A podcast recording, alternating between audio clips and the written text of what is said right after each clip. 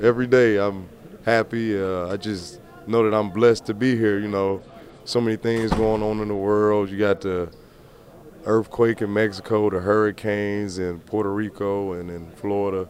It's just that's why I smile because I know for me right now it's a blessing just to even be here and not to be going through anything like that. We just just loving life and God bless me to be able to be here on, at this university on this campus. So why not smile when you got so much to be happy about? Who's taught you that perspective of, of gratitude?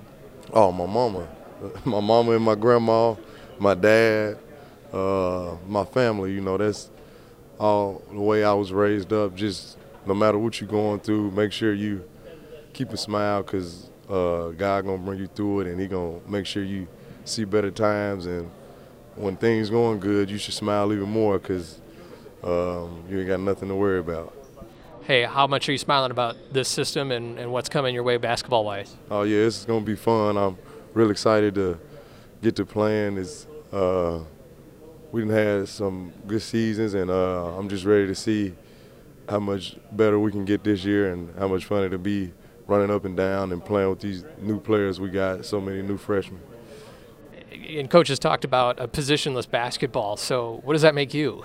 Uh, just on the court, just uh, helping out as much as I can, rebounding, uh, knocking down shots, uh, making good passes, just playing the system, cutting a lot. We all work on cutting a lot, and that's something we all gonna be able to do. There's going to be some guys you'll see that are bigger than you, and uh, you're one of the biggest guys on the team right now. How do you face uh, bigger size? Well, uh, in this system, my freshman year we played Purdue. Last year we played Purdue. They always, I feel like Purdue always been one of the biggest teams in the country.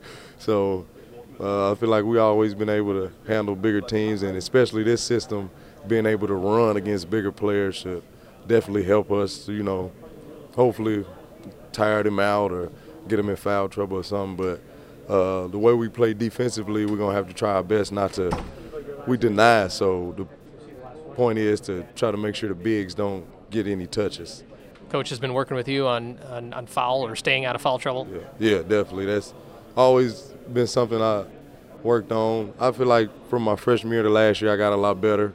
Um, when I got injured that second year, I was fouling because I was in pain really. So last year was actually a lot better for me, I think. So this year I'm just gonna keep trying to progress, and I'm trying to help the freshmen make sure they know that a lot of stuff that they did in high school is gonna be called fouls.